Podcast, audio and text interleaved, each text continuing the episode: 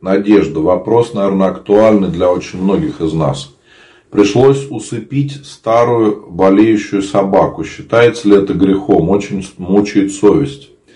Надежда. Нет, это не считается грехом, потому что мы отвечаем за тех животных, которых мы приручили, и те животные, которые живут с нами.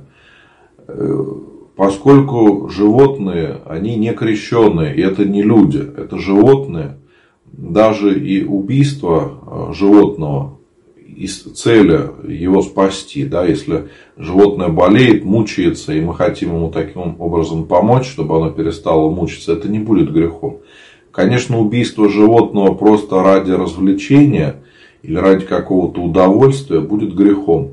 Но вот в, такой, в таком случае, если вы понимаете, что уже изменить ничего нельзя, это не является грехом. И вот вы говорите, что мучает совесть. Да, ну, во-первых, я думаю, вы сделали все, что могли. Э, поскольку вы говорите, что усыпили, скорее всего, э, обращались к ветеринару, наверное, вы сделали все, что было в ваших силах. И вот здесь надо подумать таким образом. Во-первых, все ли смогли сделать? Если вы знаете, что вы делали все, что в ваших силах, то можете быть спокойны, что вы пытались до последнего вздоха вашего любимого животного ему помогать.